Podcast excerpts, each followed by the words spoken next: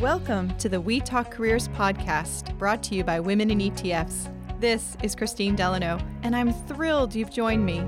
Every week, we'll meet an amazing executive will share a story about her career and give us some great insight into her success. So, if you are pursuing excellence in your own career or intrigued by the hustle required for a career on Wall Street, this podcast is for you. If you haven't yet, please take a moment to subscribe. You can learn more about women in ETFs and the exchange traded fund industry at womeninetfs.com. We have a freebie for this episode, our gift to you. You can grab it at kristinedelano.com. Find out more about our show, see some behind the microphone photos, and get a preview of our upcoming guests on Instagram and LinkedIn. All these links are in the show notes. So, put aside that massive to do list and let's get inspired. In this episode, we're talking to Dr. Joanne Hill. She's going to dive into the art of managing 360 from and to all the constituents in our careers. Joanne has over three decades of experience helping investors. She currently leads research and investment strategy at CBOE Vest. And prior to this current role, Joanne served as head of institutional investment strategy at ProShares, and she was also managing director at Goldman Sachs. She is a recipient of the William F. Sharpe Indexing Lifetime Achievement Award, and Money Management Executive named her one of the 10 inaugural recipients of the Top Women in Asset Management Award. Frankly, I could go on and on with what she has done for and in this industry. But after traveling for a third of her career, Joanne lives in Kiawah, South Carolina, by the beach. Joanne is a runner, an avid golfer, and just learned pickleball, as I did last summer. I am so happy to have her on the show. Welcome, Joanne. Hey, Kristine. So great to be here today. Oh, I'm so glad to hear your voice. You continue to have an impressive career. So it's just great to have you on the show. You have also been an amazing supporter of getting this podcast launched, and I really want to thank you for that. Oh yes, it's as as head of career services or co-head with Jillian Del Signore. I can tell you that this this idea came to us and was immediately something we wanted to pursue. Absolutely. I, I felt it and um, it's been great. So, and I imagine a lot of people have stories about how your support has influenced and empowered them. So, I'm so happy that we can talk today about managing 360. I couldn't think of a better person to talk about this. So, thank you, Joanne. Well, thank you. And just, I have to say that I've learned a lot through my career in managing. And I, it could be that some of the folks who work for me are listening in and rolling their eyes, like, how could she talk about management? But I doubt that. I doubt that. But you've had a long career and we all have learnings throughout. So, what I think is so cool in talking to you is that so many of us are in remote managing positions now. So many of our listeners globally are figuring it out during this pandemic, during this time of how to manage teams when they're not face to face. And from what I understand, you had an early on time where you needed to to do just that. So, can you kind of take us back and tell us a story about effectively managing remotely? Sure, I'd be happy to do that. And Kristine, I tell people today that uh, I have had not too much trouble adapting to this uh, work from home and remote work situation because I've had to manage teams from a great distance and very diverse teams at that mm. for, for quite a long time. When I got to Goldman in the mid 90s, one of the big opportunities was to assist institutional investors in cross border transactions. This was when many US investors were diversifying internationally. Many right. Uh, of our clients in Australia, Tokyo, Europe were investing internationally as well, Canadians diversifying. And so that was part of my, my job was to manage a team that helped make that happen by covering global derivatives and global indexes right. and ETFs were just starting. So I actually uh, had to do this before the internet when email was just uh, a new thing. Wow. And uh, and I had a, a, team of very bright but uh, junior people, I would Hmm. say, a few a few more experienced managers based in London, Tokyo, Hong Kong, and New York. And Oh, and at I- least they're all in the same time zone, right? oh yeah. And we had to do things like produce a daily valuation report that the traders used for futures Mm, four times a day because markets opened in different time zones. right. Uh, And picture doing this with spreadsheets and a kind of mainframe computer databases. Oh my goodness.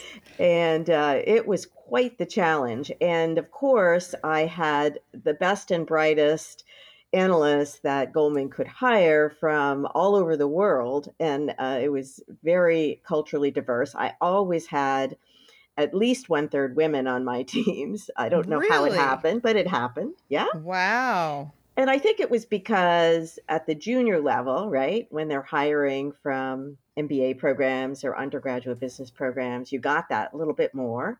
Mhm. So, uh, and I traveled myself 30 to 40% of the time. So a lot of times I was on the road and having to uh, to manage from the road. So it is it, it, was definitely something that you know you needed a little bit different techniques to do that, and uh, and you needed to be able to manage remotely, but then also be sure to spend time in person and to get to know people at, at a personal level when you had the opportunity to be with them face to face. Right, right. So, how did you balance that sort of communication personally with the tasks that needed to happen? I mean, was that a sort of an integrated management approach to sort of managing the person and the task at the same time? Yeah, well, I think one of the things that, uh, one of the principles that was really prominent at Goldman at the time and other, I mean, other firms, and, and it's been adopted more generally now, is the importance of communication. And communication, you know, for example, now they've institutionalized town halls to give Mm, employees a context of, of, of what's going on in the bigger business and to give access to senior leaders. But what I did was really make sure that I had regular meetings at least once a week, and in some cases more frequently. And part of that meeting was always talking about what was going on in the bigger picture business mm. and I would have teams across borders at every level doing different tasks so that there was uh, communication not just you know going on from me but laterally within my group on a regular basis and right. sometimes that was faxing a lot of it was phone a lot of it was voicemails a lot of group voicemail before you had emails and right, right. the ability to uh, to chat and use things like Slack. And also, I think it's so important to engage your team to give them a sense of what challenges you're facing as a manager and to Mm. share not just the successes but also some of the some of the times when uh, things did not go as planned and how you had to regroup and be flexible and uh, that sort of thing so Yes. share your pain and share your personal stories is what i Right. say Absolutely. I think that transparency sort of invites them into whatever vision they're going after, right? To to know that there's these challenges that they can be a part of, they can find help you find solutions for, right? So Right. I I think that's excellent. Excellent. Right. And also, if you're managing a diverse group, it's uh, especially culturally diverse. Mm. There's often, you know, you can make some mistakes because you don't really understand how people communicate in, in different cultures. And so we would always try to coach each other in what not to do. if you, Right. You know, if you were working in a particular country or region. Right. Well, I'm trying to imagine this. I mean, it's really it's really astounding to think about, right? You got mainframe Right. data, you're producing these four reports. You've got email as sort of a budding technology, but you really are relying on probably fax and phone and all of that. I think there are so many great technologies today to help communicate, but do you think we've lost any of the art of what you did back then and the way we communicate with each other now. Is is there? Do you have advice for yes. sort of our listeners? yeah, go ahead. We have. Uh, you know, my my pet peeve was that I had two people working for me sitting next to each other on a trading floor across from each other and then emailing each other rather than talking. right. There was a reason why we had 400 people on trading floors, right? The right. ability to learn by listening to conversations, seeing visibly an interaction between a trader and an analyst or a trader and a salesperson, seeing how different situations were handled that is so hard to do with the technology we have today. So that's why I think even working remotely that things like having cameras on all the time and not just Zoom meetings, but actual, you know, chat forums uh, mm-hmm. Where people are sort of working and then tuning in and talking from time to time. That I think works very well.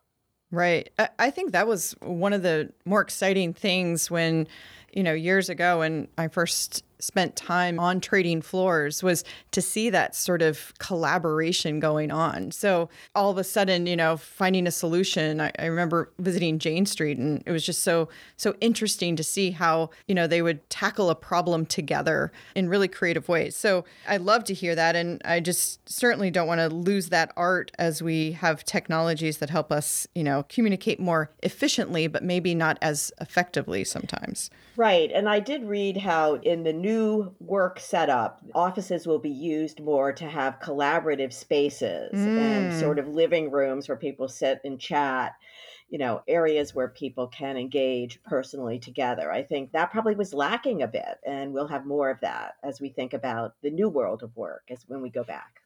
Right, absolutely. So, a lot of what you talked about and what I'm envisioning is that your team is not in isolation, right? None of our teams can we just basically, you know, be given tasks and, right. you know, get them done within it. There's people above us always, you know, whether they be C-level suites or if we're there, you know, there's our clients, wherever that case may be, there's always someone we're managing up to. There's people on either side of us and around us that are lateral moves. There's folks that look to us for direction. So, how do you effectively manage to all those constituents in your work? Yeah, that's uh that, that's critical and you know i think all of us are usually better at one thing versus the other lateral mm. managing down managing up i wish i had been a better managing up person but i think that some of the keys that i found effective are first of all to be visible and be self-promoting mm. i didn't mm. probably do enough of that and i think it comes easier to men than to women but that uh, a senior manager once said to me, you know, always have your three elevator bullets, right, of mm. what you're mm. working on. right. So, and I used to tell my staff and my group to do that, have that as well, so that when you do come in contact with a senior manager, uh, you're always ready to say, you know, this is what I'm working on, this is what my challenges are so they get a feeling of what's in your agenda, what you're all about. That's a great piece of advice because I think sometimes too, senior managers and and I know you you probably run into this as well. You're wanting to engage with some of the folks on your team or those on other teams as well. You don't always have the right question to ask, so be right. prepared with the right answer if you're looking to to communicate to someone in a senior level, right? That's right. That's right. And that's always, you know, they always, they also tell you that when you're talking to the media, the press, right? Right. You know, have your notes written down ahead of time of mm-hmm. what you mm-hmm. want to communicate.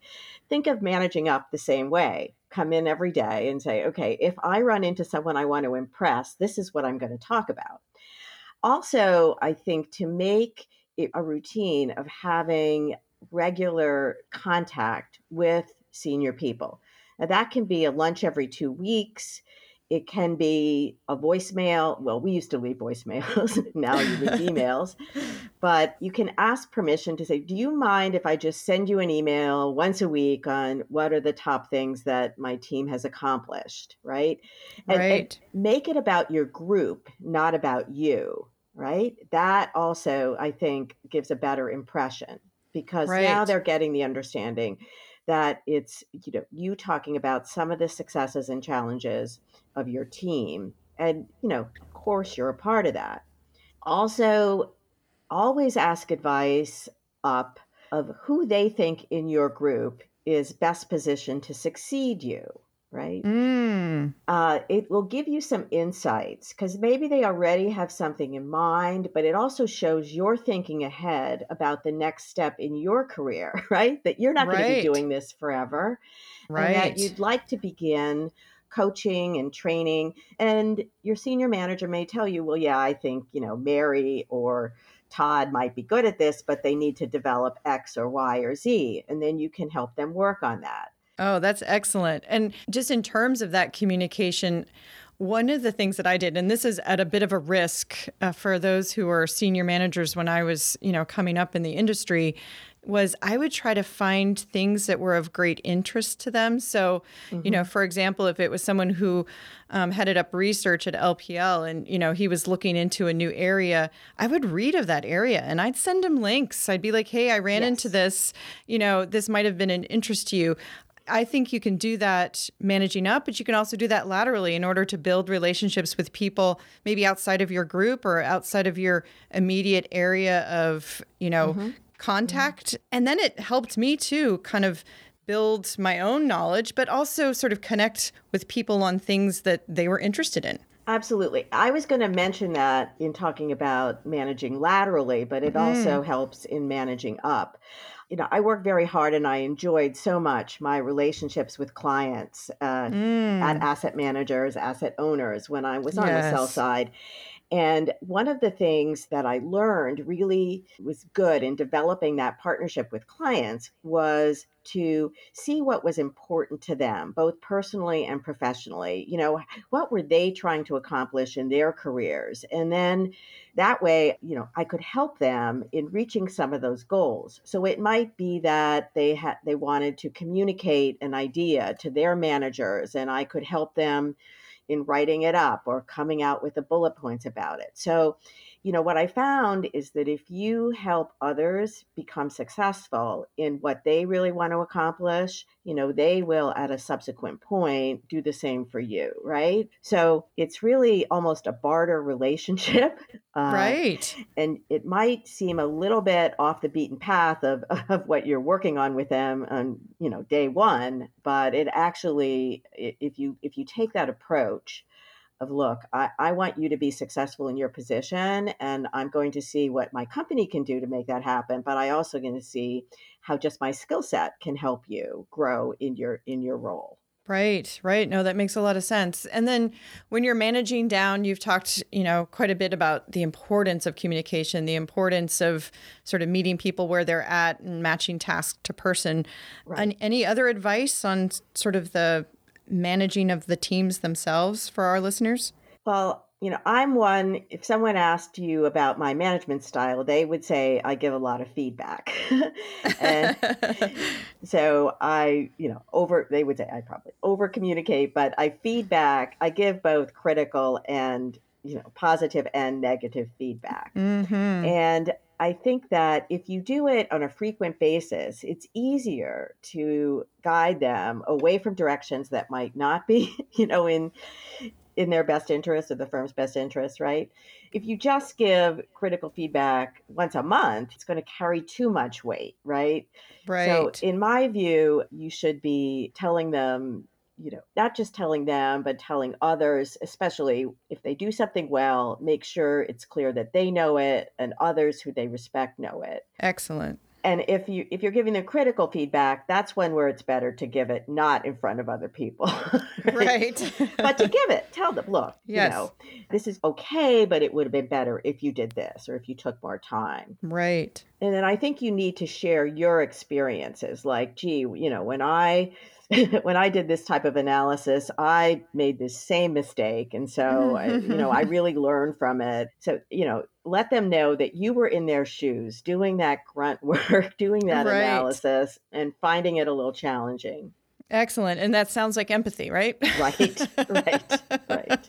Which is pretty important in all of this. I, I know, and, and I've seen it from you. Um, so, and, and I think you can really only have empathy when you when you know your people. And um, right. so I, I've seen you in action with that, which is which is fantastic. I, I want to sort of dive back into feedback because throughout my career, and I'm sure yours as well, you know they've institutionalized this idea of reviews right and right. You, you're sort of forced to focus a lot of times on individuals' weaknesses, right? And areas of unmet expectations. I know one place that I was at actually didn't allow me to reward beyond a very small number of people on my team because they had this bell shaped curve mm-hmm. in place. And it was just frustrating. And I remember being frustrated and a colleague friend actually gave me a book called Discover Your Strengths, and it was called Strength Finder. And Don Clifton wrote it, and it sort of transformed me a lot in sort of my own self awareness, but also giving it to my teams and saying, hey, instead of always sort of trying to change ourselves into something else. Maybe we could figure out what our innate strengths are. It's something that you do really well. Like right up in talking to you, you're very transparent and right. vulnerable about what your strengths are. And what it does is it allows everyone else to sort of lean into those strengths, right? As opposed to saying, well, but you're not good at this. So I'm going to spend all my time trying to get better at this. Well, why don't I just sort of like really dig into the things that I'm good at. Um, and it, it yeah, really I, changed the way. Yeah, I yeah. couldn't agree more. And I, I, talking about as an analyst or research strategist, whatever you call that I did, I traveled with so many different salespeople over mm. the years, probably over a hundred.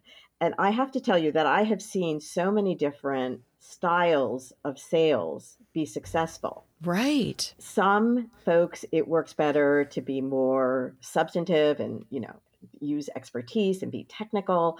Others are all about bringing the right resources, but relationship management. I mean, and so I think, especially in roles like sales and management, there's all sorts of models to be successful. And, you know, you should build on what you're good at rather than try to change what you can't. I uh, I think that the other thought I had as you were talking was that where I worked at Goldman anyway, they did these reviews where you had to get 10 to 15 people, some oh, above yes, you at your yes. level and below you to, to evaluate. Right. And uh, you could pick who they were to some extent.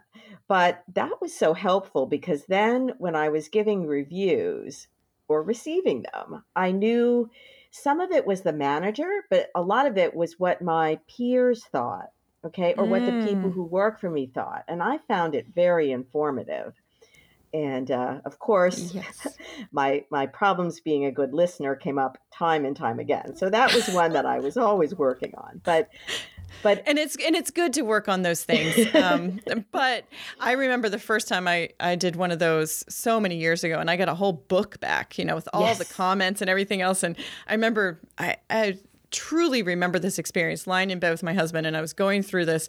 And you know I'm like highlighting like where someone says anything that's like you know not complimentary. And right. I'm reading those to my husband. He's like but Kristine, look at all the other pages. I'm like, I'm not interested in those pages. I'm just interested in this one comment. So, um, so I, you know, I think that there's always a good balance of being working on yourself, but knowing that in the end, you know, we're not machines, right? You know, we're humans, and um, we all have strengths, and and with those strengths come weaknesses, right? Right, and and then I do want to be sure to mention that managing down is delegate, delegate. I, I mm. took it mm. once, took a management training program, and it, you know, they reminded me it's never, never, never too frequent to say this that only make the decisions that you absolutely have to make. If if there are decisions that are within your scope of your team that you can delegate downward, let the people who work for you make those decisions or oh, participate oh, in them. Mm. And it, it really empowers them and makes them feel part of the group and and then they get a stake in it as well so minimize the decisions that only you make and try to delegate as much as possible or engage as much as possible and get other inputs I love how you're taking delegation to not just the tasks but the decision making. I, I think that's really where the power is. Oh, that's that's excellent. So tell me, Joanne, after we've talked about all these ways in which we can do it better, who are some great managers over the course of your career that just come to the forefront of your mind when you think about great management? Well, I was very fortunate to have three great managers that come to mind right away. And um, one was the Dexter Earle, the person who hired me at Goldman, who sadly just passed away last August. But he sort of set the stage for something I looked for in managers. And that was he was someone who really mixed the personal and the professional. Every conversation you had was a little bit about what's going mm. on in your mm. personal life and and uh, as well as you know what you need to be doing or accomplishing professionally, but and also his uh, i was recommended to him to recruit from his wife who was a client of mine carol zipkin she managed the index business at alliance capital and I interacted with her in my prior role. And I came to realize that part of the reason Dexter was such a good manager was he came home every night to an accomplished senior woman who talked about her job. Fantastic. And, yes. Right. And he understood what it was like. And so Dexter was always an advocate. He was another person he developed and was a manager under him, became the first woman partner in the equities division. And um, what a legacy. Fantastic. Right. But one of the things that I had to do in making the decision to move there was I was a managing director in my prior role, and I had to step down to be a vice president because, of course, Goldman was a partnership there and they were not hiring partners. But I think that he helped me understand the opportunity because our business, you know, a good manager will tell you and help you understand that our business in financial services is highly uncertain, highly turbulent. I cover mm. volatility, so I know this. And, right. and companies go through a lot of, you know, situations, gains, losses that are a result of the the market environment, right? That are out of your control. And so what you want to do is get yourself to a position where you're as sort of less vulnerable to that. Mm-hmm. and I think that what I saw in the opportunity to go to Goldman at that time, you know, despite the fact that I had to take a step down in my career from the standpoint of position and number of people working for me and all that sort of thing, was that I was getting to a place where I could stay and survive, you know, the ebb and flow of the financial markets, which I did. I stayed there 17 years through lots of lots of volatility in the markets and uh, so that's that's something that we can all keep in mind independent of the manager is that this is part of what you sign up for and you need to prepare your employees and your staff for that as well that it's not all oh. about you it's a part about what's going on in your environment and so therefore you know if you have the ability to connect with your clients and your clients are probably going through this too and this is what you know he set the example and showed me how important it was not just to develop relationships within the company, but also with the clients that you're serving and uh, make sure that you're there for them,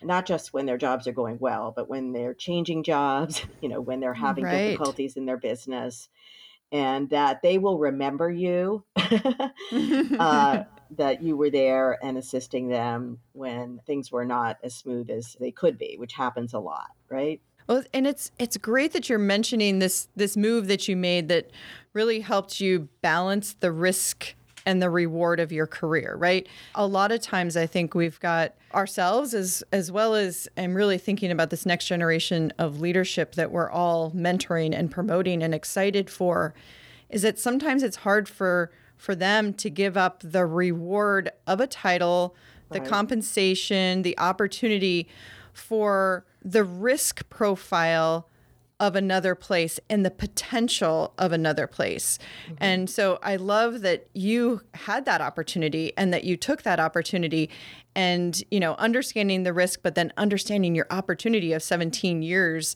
of an amazing career with a trajectory with a person that was going to support you was much more important than sort of your current role, your current title. That's right. That's right.